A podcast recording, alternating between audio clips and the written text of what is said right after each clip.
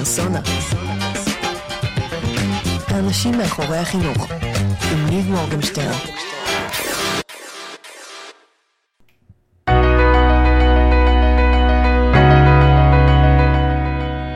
היי כולם, כאן ניב. עוד רגע תוכלו להאזין לפרק עם טל בן יוסף על עולם המייקרים, על חדר הבריחה בחדרו של סגן ראש עיריית תל אביב, על למה הם נכשלים בעולם המייקרים מקבלים 100, ובכלל, מה הקשר בין שוק העבודה לעולם המייקרים. אבל לפני זה, מגיע לנו מזל טוב, כי פודקאסט פרסונה חוגג שנה. וחגגנו את זה יחד ב-16 בינואר 2019. אני שמח להגיד תודה לכל המאזינות והמאזינים שהגיעו מכל מקום שהוא, אבל אל דאגה, גם אם לא הייתם באירוע הזה, האירוע הבא ממש מעבר לפינה. היה זה הערב השני בסדרת אירועים שאנחנו עושים יחד עם מועצה אזורית דרום השרון. עם חבר טוב אייל צייג, שהוא ראש אגף החינוך בדרום השרון, ועם הצוות המדהים שלו. מחודש דצמבר אנחנו מפיקים בכל חודש אירוע שנקרא ערב שכולו חינוך. בערבים האלה אנחנו נפגשים בשעה שמונה בערב, היכרות משותפת, שתייה קלה, והאירוע המרכזי הוא ראיון חי שבו אני מראיין פרסונה ומקליט פרק של הפודקאסט מולכם. יש לכם גם הזדמנות לחזות בזה, לשאול שאלות בזמן אמת, וכמובן להיפגש איתי ועם הדמות שמגיעה לאחר מכן. דרך אגב, כדי שההאזנה תהיה אפקטיבית, הפקנו מחברת מיוחדת שמחולקת בכניסה לאירוע ועוזרת לכם להפיק את המיטב.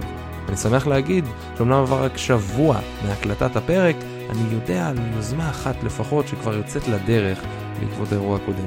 אבל בואו נחזור לאירוע שהיה, והפרק שאתם הולכים לשמוע, כי ב-16 בינואר 2019 נפגשנו בדרום השרון ללמוד על עולם המייקרים, ולמרות שטל בן יוסף כבר היה בפרק 23, חידשנו לא מעט, אז שווה להאזין. וזה פרק השנה, אז זה אחלה הזדמנות להגיד תודה לאייל צייג על האירועים המדהימים שאנחנו עושים יחד, לטל בן יוסף שהגיע להתראיין, לסיוון עמית פרנקו, שאתם רגילים לשמוע אותה בסוף, אבל כדאי שתגיע להתחלה כי היא עוזרת לי בהפקת הפודקאסט בהתנדבות והירתמות מלאה. תודה ענקית לכם, המאזינות והמאזינים, שלא מפסיקים להאזין, לשתף ולהגיב. אני מזמין אתכם לשלוח לנו מיילים, הודעות, לשתף את הפודקאסט עם כמה שיותר אנשים שרוצים להוביל חינוך רלוונטי במציאות של ימינו. ומזכיר, האירוע הבא מעבר לפינה, ב-20 לפברואר, מקיימים את האירוע בדרום השרון, פר... פרטים יהיו באתר שלנו, בניוזלטר, דף הפייסבוק, אז תעקבו, תתעדכנו, שתהיה לכם האזנה נעימה.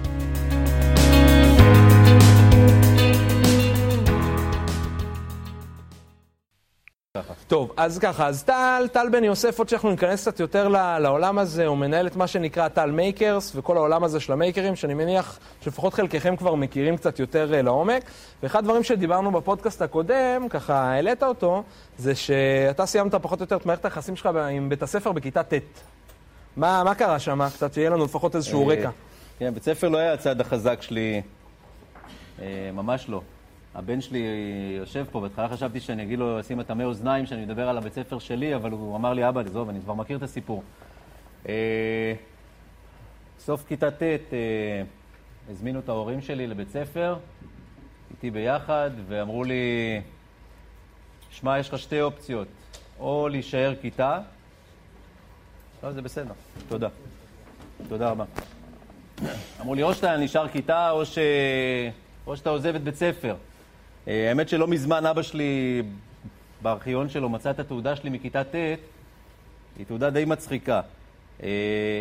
היו שם ארבעה מקצועות שהם לא שלילי, כאילו מתמטיקה, פיזיקה, אנגלית ומחשבים היו 90 ו... וכל השאר שלילי. ברמה שאני לא יודע איך מורים לא התביישו, ספרות 17, דברים כאלה. אז סוף ט' העיפו אותי עם בית ספר, כיתה י' עברתי לצופים, וי' י"א י"ב הייתי בצופים. כאילו... ומה מה, מה קרה שם בצופים? כאילו, מה קורה, מה, מה עושים בצופים? איך זה מתחבר אליך? אני חושב שהצופים זה המייקרים האמיתיים. כאילו... לא יודע אם מישהו נמצא פה באיזושהי תנועת נוער, או היה באיזה מחנה קיץ של הצופים לאחרונה, אבל הם בונים שם דברים שפשוט לא יאומנו. כאילו, מה ילדים בגילאים האלה יכולים לחשוב וליזום ולתכנן וליצור ולעשות, ואני חושב שהמסוגלות שלי לפחות הגיעה משם, מהצופים, בהדרכה, בריכוז שבט, כל מיני דברים כאלו או אחרים. אבל תגיד, ברמה האישית, זאת אומרת, כן. שהודיעו לך שאתה עוזב את בית ספר. כן. אמרו לך, תקשיב, זה שתי האופציות שיש לך, מה, מה עובר עליך? מה אתה מרגיש באותו רגע? איזה כיף. כאילו, אני... כשישבתי בבית ספר, בכיתה, אני הרגשתי שהמוח שלי הולך להתפוצץ עוד רגע, כאילו, ממש, אבל. זה הנחת רווחה הייתה. אה, המזל הגדול, שאבא שלי היה ממש טוב עם זה. ו... אוקיי. ואמר לי, קח משהו שאתה אוהב, ותעשה אותו הכי טוב שאתה יכול. וקח את הסקרנות שלך, ופשוט תלמד מה שמעניין אותך. אז אה, פשוט התרגלתי ללמוד לבד. אה, דברים שבאמת עניינו אותי, דברים שבאמת סקרנו אותי. ישבתי, זה היה הרבה יותר קשה. אתם חיים היום בעולם נהדר, ילדודס פה, כי כל דבר שאתם רוצים, אתם ישר בגוגל מוצאים פתרון ותשובה ואיך ללמוד. אז זה היה יותר ספריות ומגזינים כאלה או אחרים, אבל פשוט ישבתי והסתקרנתי ולמדתי הכל לבד. אז בוא נקפוץ רגע כמה. שנים קדימה, ואתה כן. מחליט ללכת לאוניברסיטה, היית רשום איזה יומיים, נכון? משהו כזה? כן, כמעט. איך- אה, נרשמת לאיזו אוניברסיטה? אוניברסיטת חיפה, אה, מישהו מהמילואים שלי, אה, אבא שלו היה באוניברסיטה, אז אה, הוא עושה לי, מה, איך אתה... למה אתה לא סטודנט? אני לא יודע, זה משעמם, כאילו, מה אני אעשה שם? ומי גם לא יקבלו אותי. בקיצור, עשו איתי דיל, אמרו לי ש... רגע, בלי תעודת בגרות. לא הייתה לי, אין לי בגרות. אוקיי. עד היום גם. אה, אמר לי שאם אני מוציא ציון פסיכומטרי טוב ומשלים שם קורסים במתמטיקה ופיז... ואנגלית ומקבל מעל 90, אז הוא יקבל אותי לאוניברסיטה. אז נרשמתי, אה, ואז החלטתי מה אני צריך ללמוד. כאילו, אוניברסיטת חיפה, כי הייתי חיפאי, אז לקחתי BA כללי, כי זה הדבר היחידי שיכולתי לבחור לי לעצמי את כל הקורסים שבאמת עניינו אותי. לקחתי, בניתי לי מערכת של משפטים, כל, אה, מימון, הרבה דברים כלכליים והיסטוריה. ואז שסיימתי את כל מה שעניין אותי, אז הקמתי את הסטארט-אפ הראשון שלי. כלומר, עזב, עזבתי אחרי 60 נקודות בערך, כי לא מצאתי שום דבר שיותר עניין אותי שם. ואז גם עוד לא סיימתי את ה... את התואר. את התואר. ומה עסק הסטארט-אפ הראשון? אה, שיווק, לא? דיברנו על זה אז. כן, האלגוריתמיקה של עולמות הפרסום, זה היה 1997, תחילת, תחילת, תחילת עידן האינטרנט, אלגוריתמיקה של פרסום באינטרנט. אלגוריתמי- זאת אומרת, זה נוסחאות שמנתחות את ההתנהגות בתוך הזה. אז איך תסביר לי איך מישהו שלא סיים, אה, לא הגיע לתיכון בכלל, למד בקושי שליש תואר, מגיע לאלגוריתמיקה? אה, אלגוריתמיקה זה דרך חשיבה, זה כאילו, בסופו של דבר מתרגמים את זה למתמטיקה ולקוד, אבל אה, אני רואה את זה פשוט מצויר כעץ עם אין סוף אה, דברים, ופשוט אה, בנינו אלגוריתמים ממש מגניבים, שידעו כבר אז, זה החזיק עד 2008, אה, עבד די נחמד, הבנה מאוד טובה של אה, מה ה user רוצה בעצם, איזה פרסומת צריכה להופיע, איפה, מתי, איך, כדי לגרום לו לקנות. יפה, אז אתה נמצא בעולם הסטארט-אפים, יש לך סטארט-אפ שעובד, הוא הצליח, אתה כאילו תגובה, כסף, היה יודע. נחמד. מעולה. ואיך אתה מגיע לעולם של המייקרים? זה הרבה שנים. אה, אה, לפני חמש שנים, קודם כל העולם של המייקרים, אני תמיד אהבתי לשחק עם דברים, עם ארדואינו, ואם אתם מכירים, איזשהו בקר. מה זה ארדואינו? ארדואינו זה, אני חושב שזה מה שהניע מחדש את עולם המייקרים ב-2006, ארבעה חבר'ה אה, כפרויקט גמר באוניברסיטה, תואר שני, whatever, בעיצוב.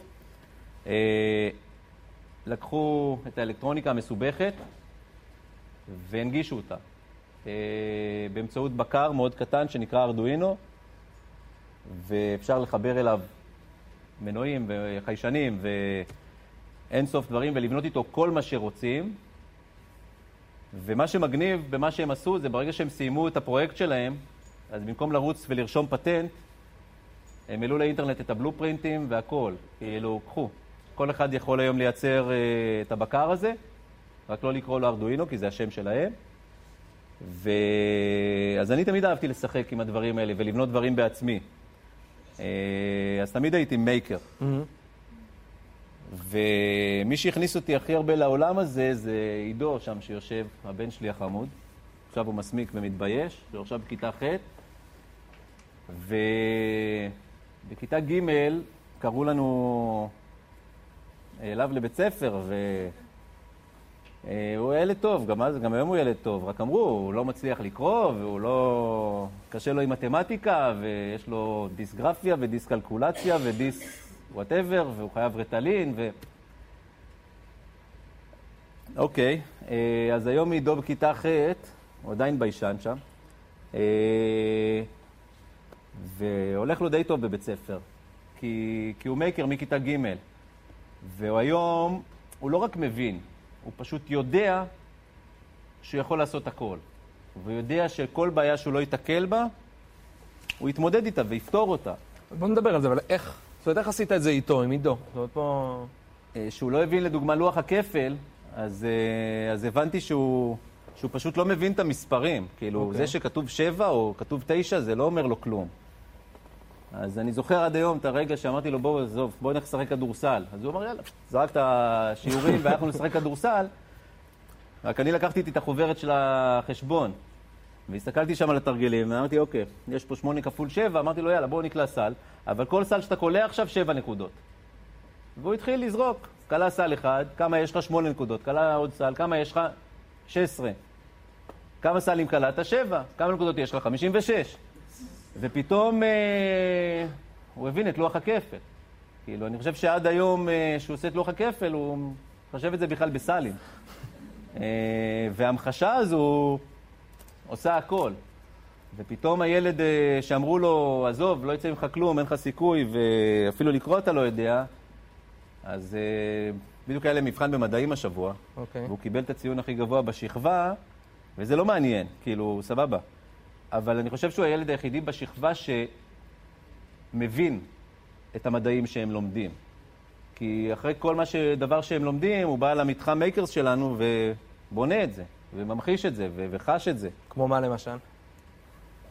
מאיך לייצר חשמל, אז הוא ישב ובנה, לקח אה, מנוע, פרק אותו, הרכיב, הדפיס בתלת מימד, ובנה טורבינה שמייצרת אה, חשמל, כי הוא רצה להבין איך זה עובד. אה, אז זה בעצם ההבנה הזו שאתה יכול לעשות הכל, וזה זה פשוט מסוגלות כזו של, זה לא הכל רק אני אבוא עכשיו ואבנה משהו, אלא לא משנה באיזו בעיה אני אתקל, אני אדע איך להתמודד איתה, אני אדע איך לפרק אותה, אני אדע מה לעשות, אני לא אתרגש מזה יותר מדי, ואוקיי, אה, אני רוכש כל הזמן מיומנויות, ובוא נראה ואנחנו נתמודד איתה, הכל בסדר. אז בואי, אחד הדברים שאני יודע זה שהתחלת אה, להתנדב בפנימייה ליד הבית, נכון? איך קוראים כן. לפנימייה? פנימיית בית הנוער. פנימיית בית הנוער, ומה, איך זה התחיל, ו, ואני זורק רגע את אה. המילה, את השם מייקל כאילו לאוויר, ובוא תוביל אותנו בסיפור הזה, כי זה איזה טיזר שנתת לי מקודם, ואמרתי לך רגע לעצור, ובוא... מייקל. כן, אה, חבל שהוא לא פה. אה, מייקל זה ילד שהכרתי שהוא היה בכיתה ט', התחלתי להתנדב בפנימיית בית הנוער, אה, פנימייה שנמצאת ליד הבית שלי. אה, זה מין כזה קיבוץ בתוך תל אביב, חיפשו ב-64 שהקימו את הפנימייה, חיפשו את המקום הכי רחוק שאפשר ממרכז העיר, ופתחו שם פנימייה. התחלתי להתנדב שם, והגיעו ארבעה חבר'ה, כיתה ט' וי', וזה גם, גם בפנימייה, הילדים הטרוגנים. יש המון סוגים. אז הגיע ילד אחד שהיה אהב מאוד מתמטיקה ומחשבים, הגיע ילד אחד שלא זכר מתי הוא הלך פעם אחרונה לבית ספר, אה, והגיע מייקל. והדבר הראשון שאמרו לי על מייקל, תיזהר ממנו, כי כשהוא מתרגז הוא שובר צלחות, והוא... כשהמדריכה הרגיזה אותו אז הוא עלה לגג והתחיל לזרוק עליה בלוקים, והוא מאוד אגרסיה, יש לו המון אגרסיות. ופתאום אותו מייקל גילה שהוא, וואו, אני ממש יודע לבנות מעולה וליצור דברים, ו...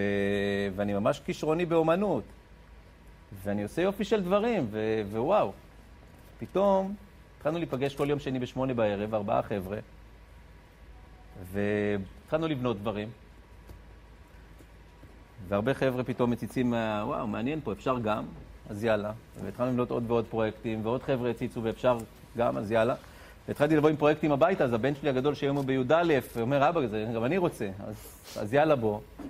וזה נהיה, יום שני בשמונה בערב הזה, אה, 15-20 חבר'ה מהפנימייה ומהשכונה ליד הפנימייה, שדרך אגב באים עד היום, שני, שמונה בערב, אתם מוזמנים, באים ו- ומתייצבים ועובדים.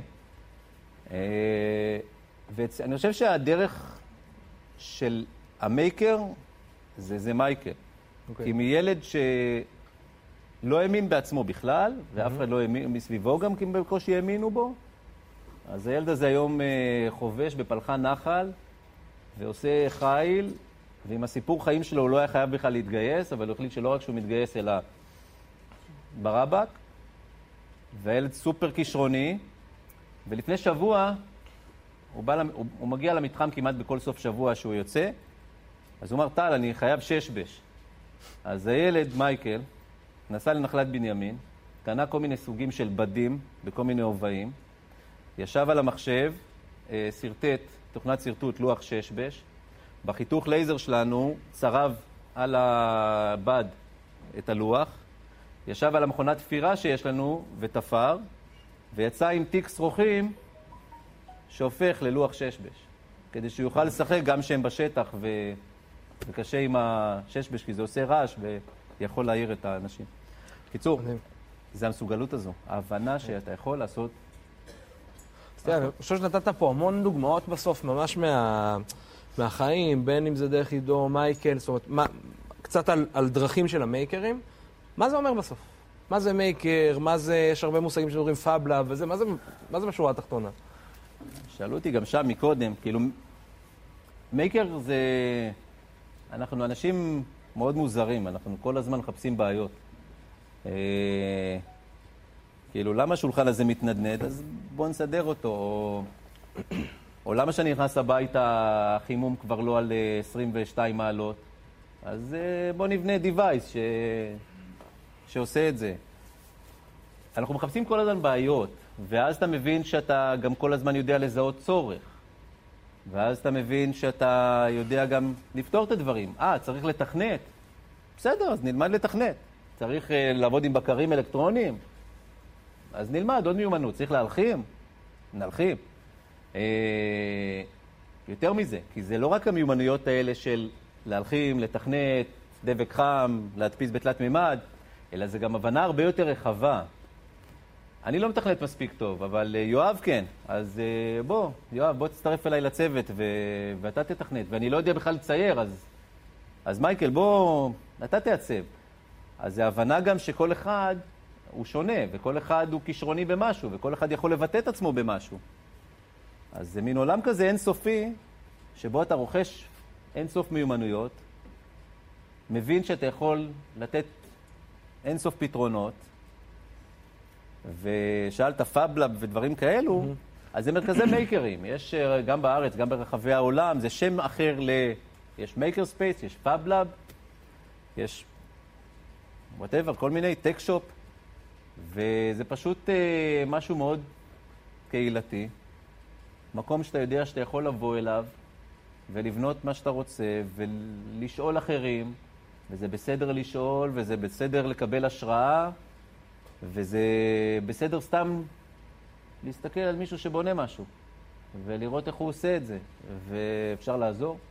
או זה בסדר להיתקל בבעיה, כמו שאני נתקל הרבה פעמים בבעיות, כבר החבר'ה שאיתי כבר שנים, יודעים כבר לתכנת יותר טוב ממני, ויודעים ארדואינו יותר טוב ממני, ורסברי פאי יותר טוב ממני, אז אני נתקל באיזושהי בעיה, אז אני המורה, שולח להם סקרינצ'אפ uh, בוואטסאפ, כאילו, נתקלתי פה בעיה, מה, איך אפשר לפתור את זה?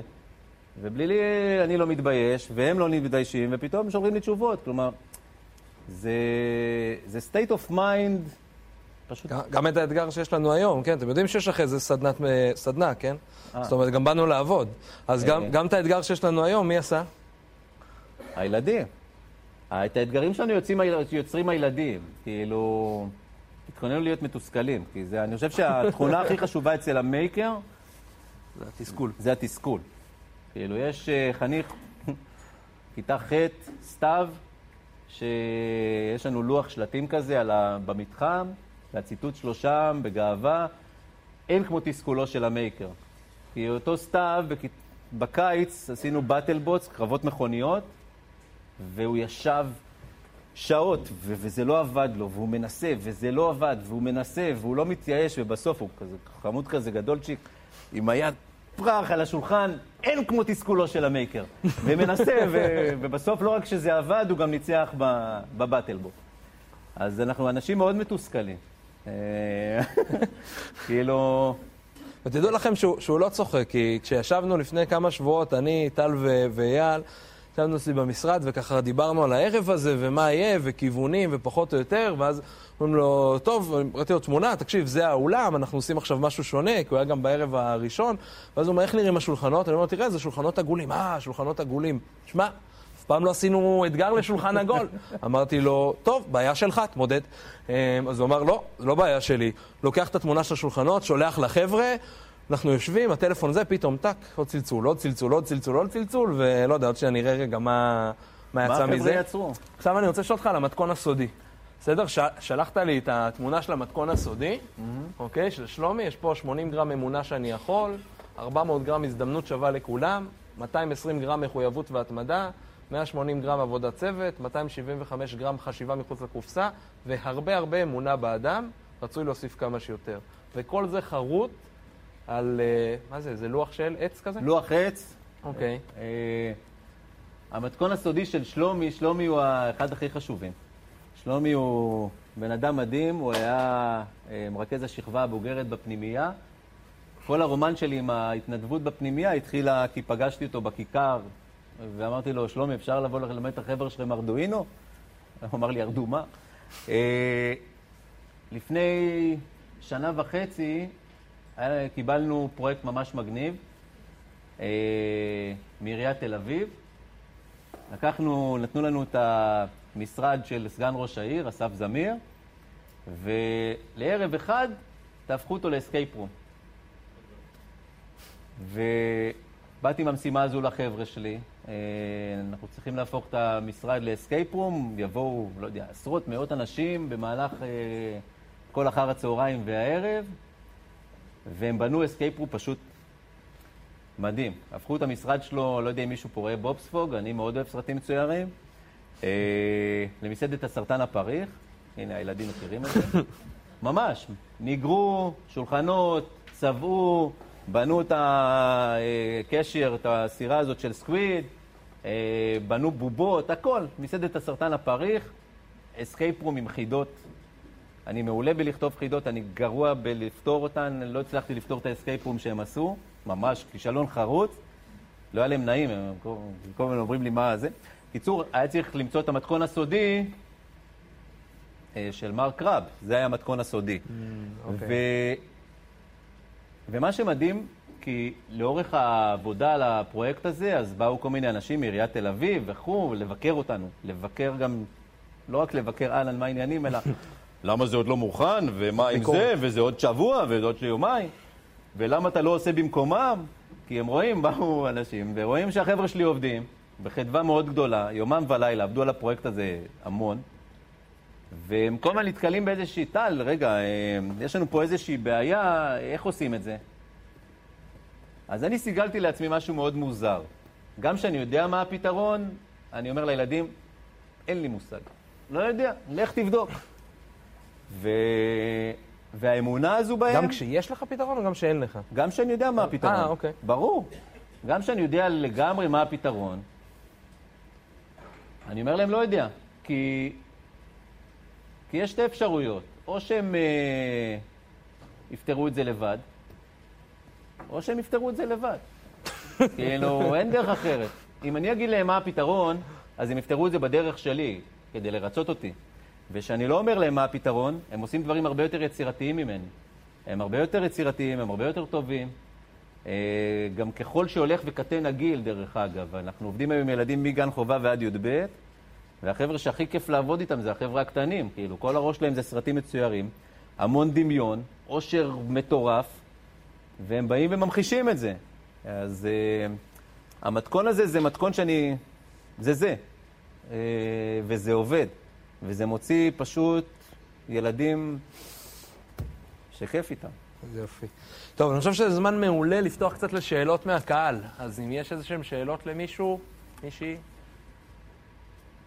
לא? הרבה. אוקיי, מעולה. הרדמנו את כולם. כן, נו. אני לא מבין אם הם נרדמו או שהם... אה, זה, סבבה. אני אהיה כנה ואני אגיד שעד אותו הרגע לא הייתי בטוח אם אנחנו מרתקים את המאזינים או מרדימים את המאזינים. הבנו שאנחנו מרתקים אותם, ואני חזרתי על השאלות כדי שהן יהיו יותר ברורות לכם המאזינים בבית. אז בואו נשמע את השאלה. אז אני, אני ברשותך חוזר רגע על השאלה, כי אנחנו גם מקליטים את זה בפרק של הפודקאסט, אז השאלה הייתה, איך אנחנו אפשר לעודד את, ה, את, ה, אה, אה, את המייקריות, את התפיסה הזאת, כי בסוף, כמו שאתה אומר, maker זה תפיסת עולם, בסדר? זה לא עכשיו יש שיעור maker או סדנת maker, זה תפיסה ולהסתכל על העולם.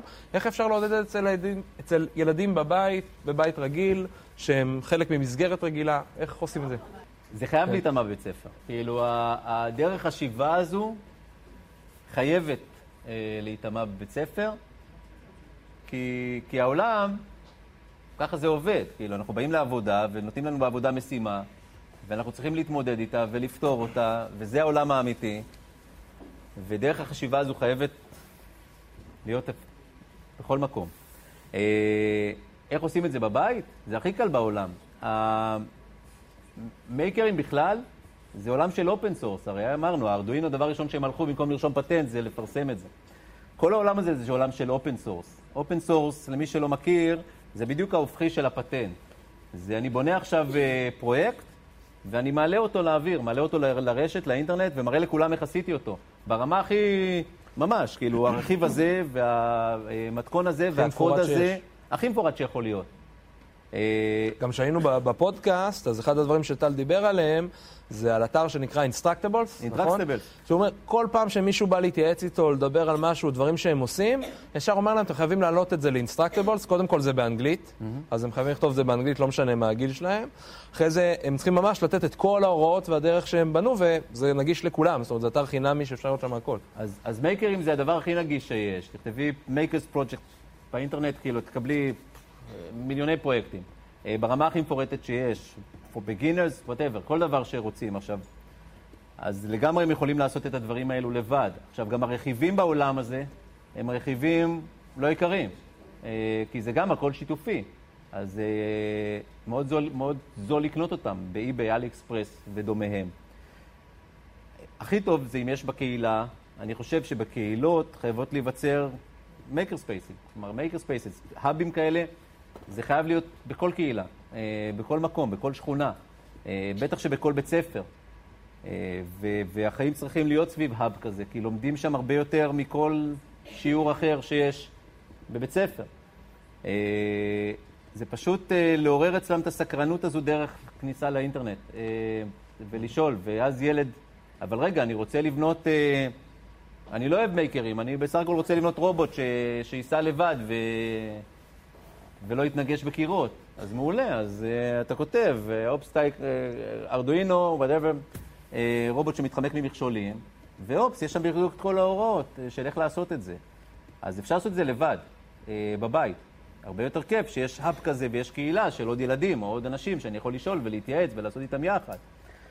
ואז אה, צריך לבוא ולשכנע את המורה של, אה, נכון המורה לספרות, נכון שנתת לנו יומן קריאה ואמרת שאני צריך להביא עבודה בארבעה עמודים, אה, פונט 11 וכו', ואם במקום זה אני אעשה סרטון stop motion, כי בדיוק אה, ראיתי איזה משהו מגניב כזה, אז אה, יותר ויותר מורים, המורה של עידו יכולה גם להעיד את זה, ואומרת, יאללה, מגניב, בוא תעשה. אז למרות הצפיפות הזו של העומס האינסופי שיש להם, גם החבר'ה שעובדים, שבאים אלינו כל היום, הם גם במערכת הזו.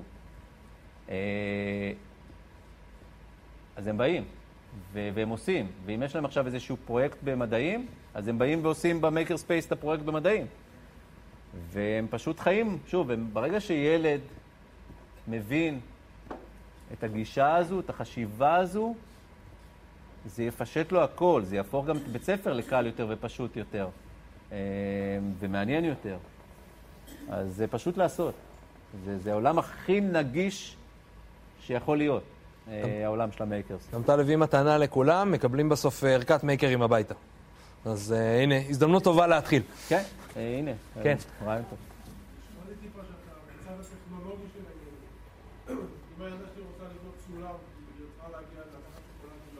אה, ברור, זה ממש לא רק. קודם כל, שאלה מעולה. אני מאוד אוהב טכנולוגיה, אבל makers, Instructables לדוגמה, זה גם How to make cheesecake, a cheesecake, יש שם גם כן. זה, זה אם רצינו לבנות, אה, אחד הילדים אצלנו אוהב מאוד מוזיקה, אז הוא רצה, טוב, כחון, והוא פתאום גילה שכחון כזה עולה לאלף ומשהו שקל בחנות, אז הוא נכנס לאינפרקסיבל, זה how to make כחון. אה, אה, טל, אנחנו צריכים אה, עץ כזה וכזה, עץ לבנה, זה הכי טוב, ואז נסענו לנגריה, הבאנו עצים, ובנינו, והנה, יש לנו מלא כחונים עכשיו. אוי, גם אני רוצה אה, כחון. במתחם. זה, זה תוף מגניב, מחר אני. אצלך. אז כן, ממש לא רק טכנולוגיה. Uh, הטכנולוגיה גם זה אמצעי בסופו של דבר, uh, לעשות דברים אינטראקטיביים. אבל זה בעצם כל דבר. גם אם uh, הבת שלך רוצה מנורה מגניבה לחדר, אז מנורה, או כרית uh, רקומה באיך שהיא רוצה. כלומר, זה הבנה שאתה יכול לעשות מה שאתה רוצה, איך שאתה רוצה, באיזה צבע שאתה רוצה, uh, ואין מוצר מדף כזה. כי גם כשאני הולך היום לחנות, אני כבר הפסקתי לקנות דברים. כאילו... כי גם אם אני הולך עכשיו לאיזושהי חנות ורואה משהו, אני אומר, לא, אני רוצה את זה יותר ורוד, או יותר עגול, או יותר גדול, או יותר קטן, טוב, אני כבר אעשה את זה לבד. אני חושב כאילו, שגם הדוגמה עם מייקל היא דוגמה מעולה, מה הוא רצה? ששבש. כאילו, ששבש, הכי בנאלי ללכת ולקנות את זה בשקם בצבא. כן. והוא הלך והוא בנה את הששבש מאפס, כי הוא רצה אותו בצורה מדויקת. איך שהוא רוצה. כן.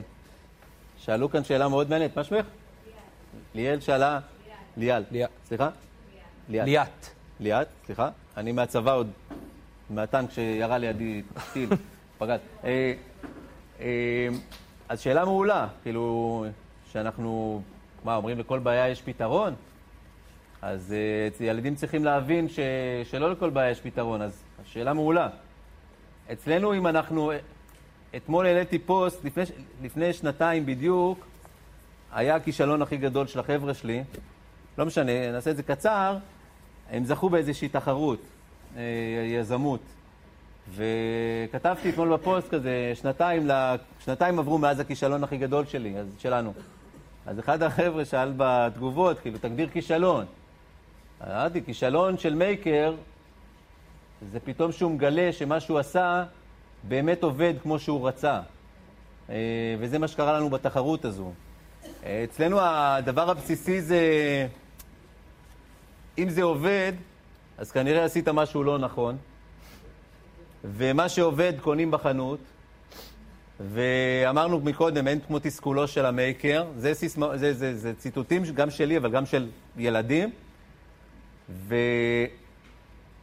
והנחת העבודה שלנו, כשאנחנו מתחילים לבנות משהו, אין סיכוי שזה יצליח. אה, זה לא יעבוד. וזה מביא אותנו להבנה ולדרך עבודה הרבה יותר יצירתית. כי ברגע שאני יודע מראש שאין סיכוי שזה יעבוד, אז גם לא אכפת לי לקחת סיכון, ולא אכפת לי לנסות, ולא לא, אין לי בעיה להמציא, ולנסות משהו אחר. ודברים שאף אחד לא עשה. כי מילא זה לא משנה אם זה יעבוד או לא יעבוד. ו... ומלא פעמים, מה זה? זה רוב המקרים אנחנו מתוסכלים שזה לא עובד. וזה תמיד מרגיז אותנו, אבל זה, זה, זה מדרבן אותנו ומביא אותנו ל, ל, להבנה שאנחנו מתמוד, נתמודד עם זה. ו, ונמצא את הפתרון, ואם לא ככה, אז ככה, ואם לא ככה, אז ככה, ונעזר באחרים, ונעזר בחבר, ונעזר בשכן, ונעזר באבא, ונעזר בגוגל, ו, ונעשה הכל כדי למצוא את הפתרון לבעיה שלנו. אבל... Uh, בחיים, וזה הילדים אצלנו שומעים את זה הרבה, חיים קשים, ורוב הדברים בחיים, רוב המשימות שאנחנו עושים לא מצליחות. בטח לא בפעם הראשונה, או השנייה, או השלישית, או התשיעית. עובד לך? לא נורא. אה, זה, לא נורא. זה קטע ממש טוב, שילד, עומר בכיתה ג' אה, ניסה משהו וזה לא עבד לו, והוא ניסה וזה לא עבד לו, והיה פתאום לאיתי בכיתה ב', איתי כזה, יא, זה עובד! אז עומר כזה עושה לו, עובד לך? ואיתי, כן! לא נורא, לא נורא. אה, אז אה, הנחת העבודה היא שזה לא עובד.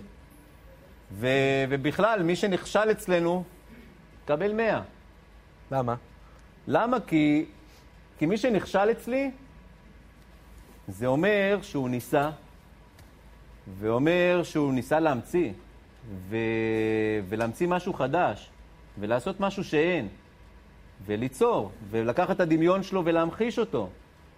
אז זה לא עבד בסוף. קיבלת 100.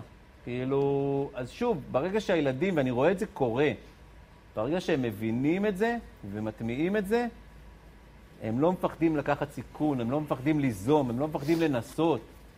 זה בסדר אם זה לא יצליח. אה, אני אלמד עכשיו מאי ההצלחה שלי, מהכישלון שלי.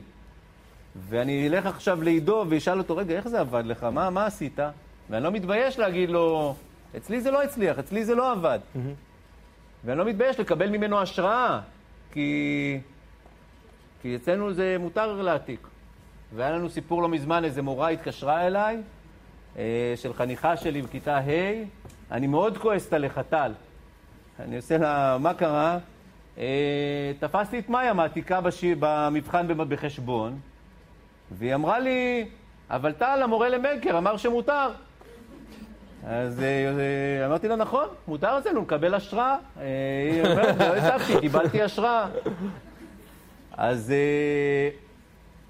מתפתחת אצלם ההבנה הזו, שזה, וואו, הוא קיבל ממני השראה, זה גאווה, זה כיף לי שמישהו מקבל ממני השראה, זה כיף לי שמישהו בא ושואל, רגע, רגע, איך עשית את זה? ו- ומצד שני, זה בסדר גם להודות שוואו, אני לא כל כך טוב במשהו, אז או שנלמד אותו, או שמישהו יעזור לי לעשות אותו טוב יותר. אבל זה גם נכון להמון דברים היום, זאת אומרת, היום גם בעולמות התכנות, גם בעולמות הגרפיקה, בהמון עולמות, כאילו, בכלל, אתה לא מתחיל מאפס.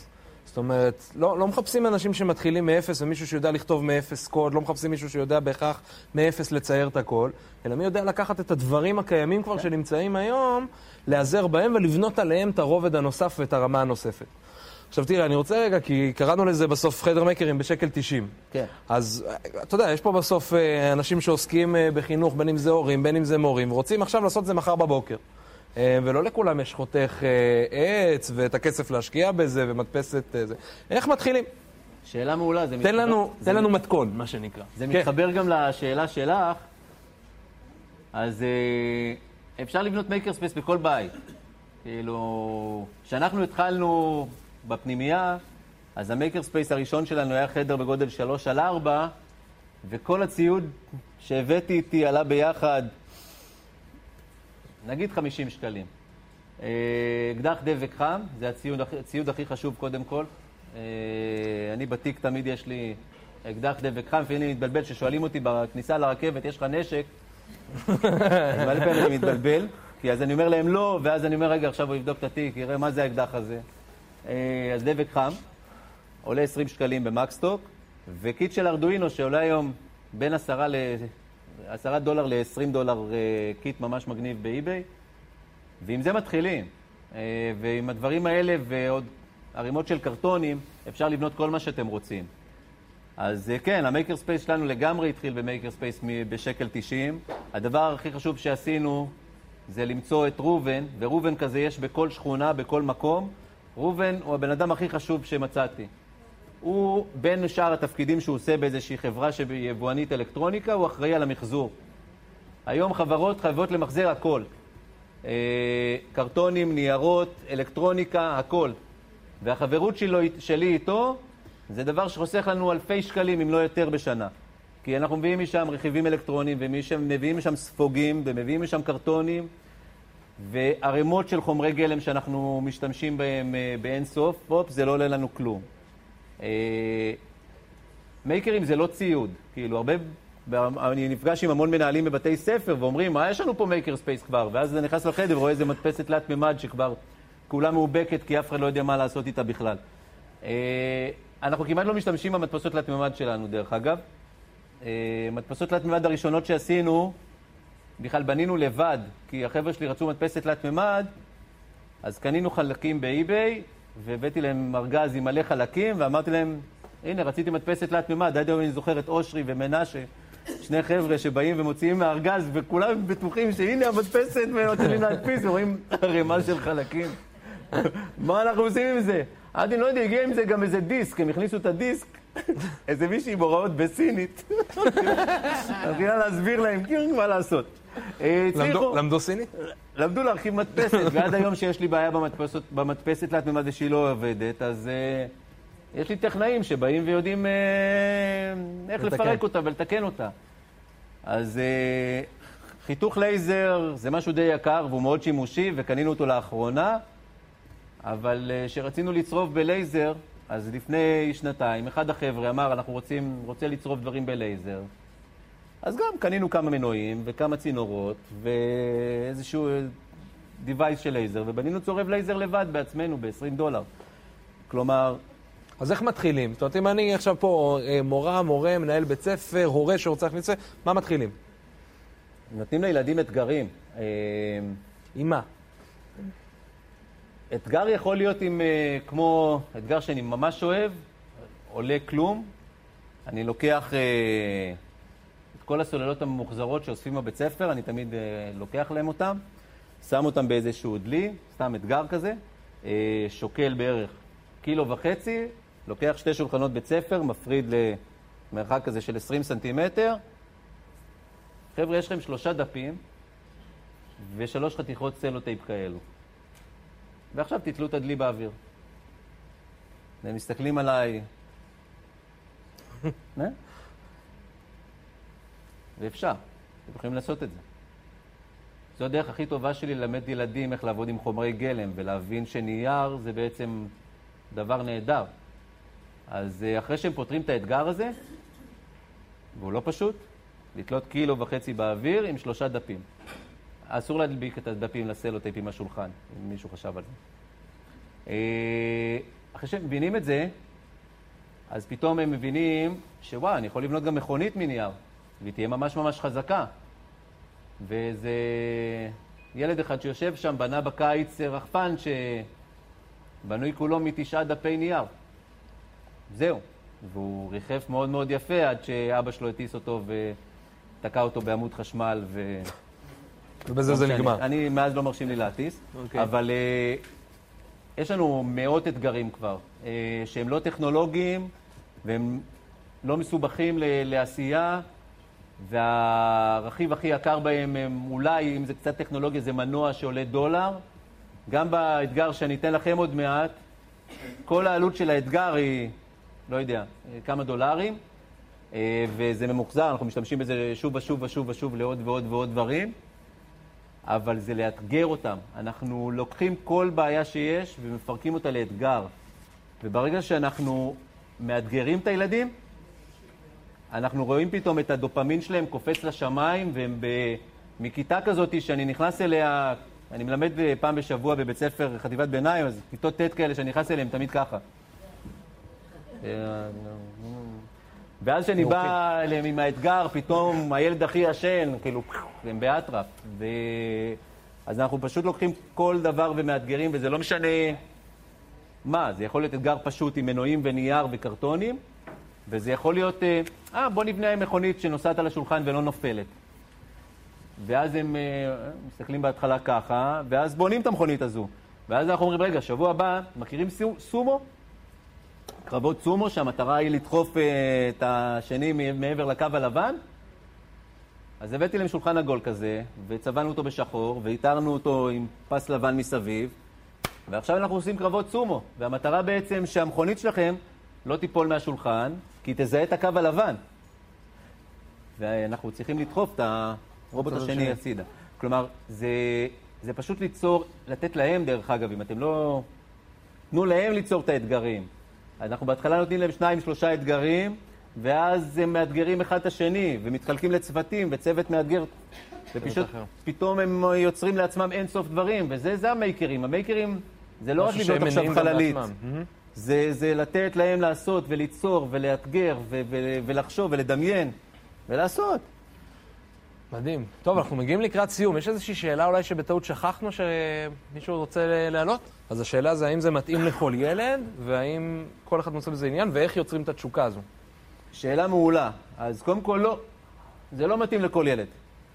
אבל אנחנו עובדים מאוד קשה על זה, על לפצח את הדבר הזה, איך להתאים את זה לכמה שיותר ילדים, ואו, או ילדות, כי זה בכלל קשה, אבל אנחנו בדרך לפתור את זה. כי אני אתחיל דווקא מהילדות, מהבנות, כי לעולם שלנו, אצלנו לפחות, למייקרס, יש משהו כמו 20-30 אחוז בנות. And growing up. כי מאוד מאוד קשה להביא את הבנות אלינו, הרבה פעמים בגלל ההורים, כי בדיוק בחוג בלט או בחוג מחול, אבל ברגע שהן באות, דרך אגב, הן הרבה יותר טובות מאיתנו. יותר יצירתיות, יותר ממוקדות, יותר מפוקסות, יותר יעילות, הכל. אז אנחנו מנסים מאוד לתפור אתגר לכל אחד. יש לנו קיר עם אין סוף אתגרים, ואתה יכול לבוא ולהגיד, אוקיי, מה אני רוצה לבנות, וזה לא מעניין וזה לא... אני אוהב רק כדורגל, אז מגניב, הנה, יש אתגר, יאללה. בוא נבנה כדור שאני מקפיץ על הרגל, ואפליקציה שסופרת לי כמה פעמים אני מקפיץ. אז פתאום את הילד שאהב רק כדורגל, הוא פתאום, אופס, אני גם מייקר, אני גם מחבר, אני מתכנת, אני זה. או ילדה ש... מה לי ולמייקרים? אבל אני בסך הכל רוצה אה, לתפור כרית לאח שלי הקטן אה, שנולד, וזה נגמר דרך אגב בכרית מנגנת, ממש מגניבה. כי כרית שהכניסה פנימה חיישן ובקר וכפתורים, ואח שלה לחץ, וכל כפתור סיפר סיפור. אז אנחנו מאוד מאוד מנסים לתפור את הפרויקט, את האתגר, ולהתאים אותו, וכמעט כל אחד מוצא משהו. אני אוהב לבנות כלי נגינה, אני אוהב לבנות רחפנים. אז אנחנו מאוד מאוד מנסים לעשות את הפרסונליזציה הזו. והיא עובדת נהדר, כי היא מצליחה לחבר יותר ויותר. וכשעובדים בצוות זה בכלל הרבה יותר מגניב. כי פתאום, אני לא אוהב לתכנת, אני אוהב רק לצייר ולצבוע. אז, אז מעולה. אז פתאום גם אני נותן משהו, פתאום גם אני מבטא את הכישרון שלי. תמיד יהיה את אלה ש... שלא רוצים. כאילו, רוצה אני, מזה אנחנו מתחילים. כאילו, אם אתה לא רוצה, אי אפשר. צריך לרצות. מזה זה מתחיל. אני מרגיש קצת צורך להתערב, כי את הקטע הבא חתכתי, כי היה שם קצת uh, בעיות של רעש והיה איזושהי שאלה ארוכה, um, אבל אנחנו מיד ממשיכים לקטע שבו שאלו את uh, טל אם יש תמונות איפשהו של המתחם או רעיונות שאפשר לקבל, והוא מסביר בדיוק את המקום המושלם שאפשר לראות את הדברים שהם עושים. יש. קודם כל בדף כן. פייסבוק שלנו, אתם מוזמנים לעקוב אם uh, ממש משעמם לכם. סתם, הוא לפעמים מעלים שבו דברים מעניינים. Uh, אז יש שם צילומים של המתחם. Uh, אתם מוזמנים uh, לבקר בשמחה, מתי שרק שאתם רוצים. ימי שני בשמונה. כן. אה, ימי שני בשמונה, must, כי, כי ימי שני בשמונה, אה, יש לי עוד כאילו משהו אחד להגיד על זה, זה מעניין, כי קודם כל, בקשר למה שאמרתם על הגן רגע לפני זה, אה, חייבים להתחיל את זה בגן. כאילו זה לא, בגן הם יוצרים, הם מייקרים בגן. וגם בכיתה א' הם קצת מייקרים, וגם בכיתה ב' הם קצת מייקרים, ובג' זה נסגר. אה, אז פשוט צריך לשמר להם את היכולת הזו, את היכולת הזו. אה, ימי שני בשמונה אה, זה הדבר הכי כיף שיש. כי אנחנו לוקחים את כל המיומנויות ואת כל מה שהם יודעים, והמייקרים שהילדים האלה כבר יודעים המון, ואנחנו מתעלים את זה לקהילה. אני קורא לזה רק דברים טובים.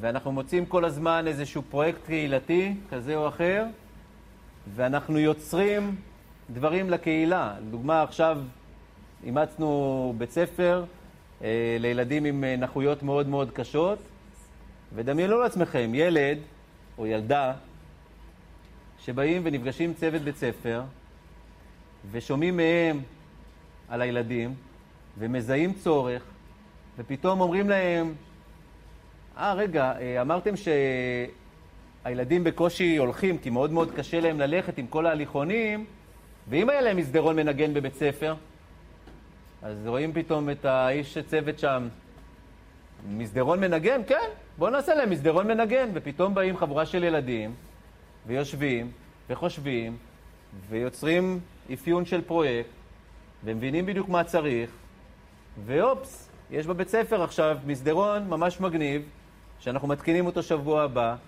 וילד הולך, ואז הוא מגיע למסדרון, והמסדרון מתחיל לנגן. אז הוא ממשיך ללכת, ואז כשהוא עוצר, זה מפסיק לנגן. ואז הוא ממשיך ללכת וממשיך לנגן. ואז הוא הולך אחורה, זה מנגן אחורה. ואז פתאום זה מאתגר אותו, הוא כל הזמן הולך. ו... עכשיו צריך שלכל אחד יהיה את המנגינה האישית שלו. פרסונליזציה.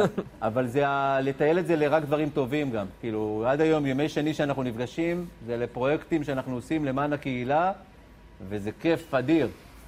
אה, אני חושב שאחד הדברים המדהימים, ועם זה אנחנו נסכם, אחד הדברים המדהימים, זה לא מזמן, בספטמבר ממש האחרון, יצא דוח שיוצא אחת לכמה זמן של הפורום הכלכלי העולמי, World Economic Forum, והם חוקרים המון תחומים, אז זה היה של עתיד העבודה. בעבר היו מנסים לח, לחזות כאילו קדימה ל-2035, 2050, הפסיקו עם זה, מדברים על העתיד של 2022. בסדר? אנחנו מדברים על שלוש שנים uh, קדימה. וזה יפה לראות שם איך כבר הם מדברים, אחד, אחד שהחשיבה היא בטווחי זמן הרבה יותר קרובים, דבר שני, זה שהם כבר משנים ואומרים, רגע, המיומנויות שאנחנו כבר צריכים בשנתיים, שלוש הקרובים משתנות. ואחד הדברים שהם שם בראש למעלה, זה פתרון בעיות מורכבות. ויש המון דברים בעולם הזה של המייקרים, שכמו שהבנו פה, הוא לא חייב ללכת למדפסת תלת מימד ולמדפסת היקרה, זה יכול להתחיל באמת מהדברים הפשוטים בסביבה שלנו, מזה שאם יש אתגר, אז אנחנו יכולים להגיד גם לילדים שלנו, בהצלחה, תתמודד, אני לא יודע מה עושים עם זה, גם אם אנחנו מבינים מה עושים עם זה, אמ, ולתת להם להתמודד עם הבעיות המורכבות האלה, גם, לא אם תמיד יש לזה פתרון, גם אם אין לזה פתרון, גם אם, גם אם יש משהו שאנחנו צריכים לפתח בזה עוד ועוד. טל, תודה רבה רבה רבה, היה עונג, באמת, רבה על הזמן, תודה. הדבר הכי חשוב ש... שמסיימים זה משהו שהילי, כיתה א', שהיא בדיוק עבדה וראתה את אימא שלה מגיעה ואמרה, שיט, אימא הגיעה. אז אה, היה כיף. תודה, ועכשיו אה, זהו, השרביט הולך אליך. לא הולכים לשום מקום, חברים. בבקשה. אה, אז זהו, אז ככה סיימנו למעשה את ה... את הפרק הזה לפחות, ואנחנו המשכנו אחרי זה שם כולם, אתם רואים פתאום מעל 100 אנשים, מתוך השולחנות מתחילים uh, לעבוד בצוותים, אנשים שהם לא הכירו קודם, מקבלים אתגר מדברים מאוד מאוד פשוטים, זה לא היה משהו מסובך, היה שם דבק חם בצד, הערכה כללה מנוע, uh, פקק של בקבוק, uh, שני מקלות ארטיק, באמת משהו מאוד מאוד פשוט ועוד כמה רכיבים פשוטים. והיה אתגר מהנה ומרתק, והיה אפשר באמת לחוות את הדברים אה, בידיים. אז זהו, זה היה הפרק של חגיגות השנה. אנחנו, כמו שאמרתי, בחודש הבא עושים אירוע נוסף של ערב שכולו חינוך. אתם מוזמנים להגיע, אני ממש אשמח שתבואו כדי להתעדכן איפה, איך ולמה, אז תיכנסו לדף הפייסבוק שלנו של פרסונה, או באתר שלנו. prsona.co.il, זה פרסונה בלי e, אמ, ותוכלו להתעדכן שם בכל הפרטים, לרשום לי, להירשם לניוזלטר ותקבלו ממני תגובה אה, אחרי זה. אז זהו, שיהיה לנו חגיגות אה, שנה שמחות, ושיהיה לכם המשך יום נפלא איפה שאתם לא נמצאים כרגע, ברכיבה, נסיעה, קיפול כביסה, אני לא יודע מה. תודה ענקית שאתם מאזינים לנו, תודה לכולם, לכל העוסקים במלאכה. ונשתמע בפרק הבא. יאללה.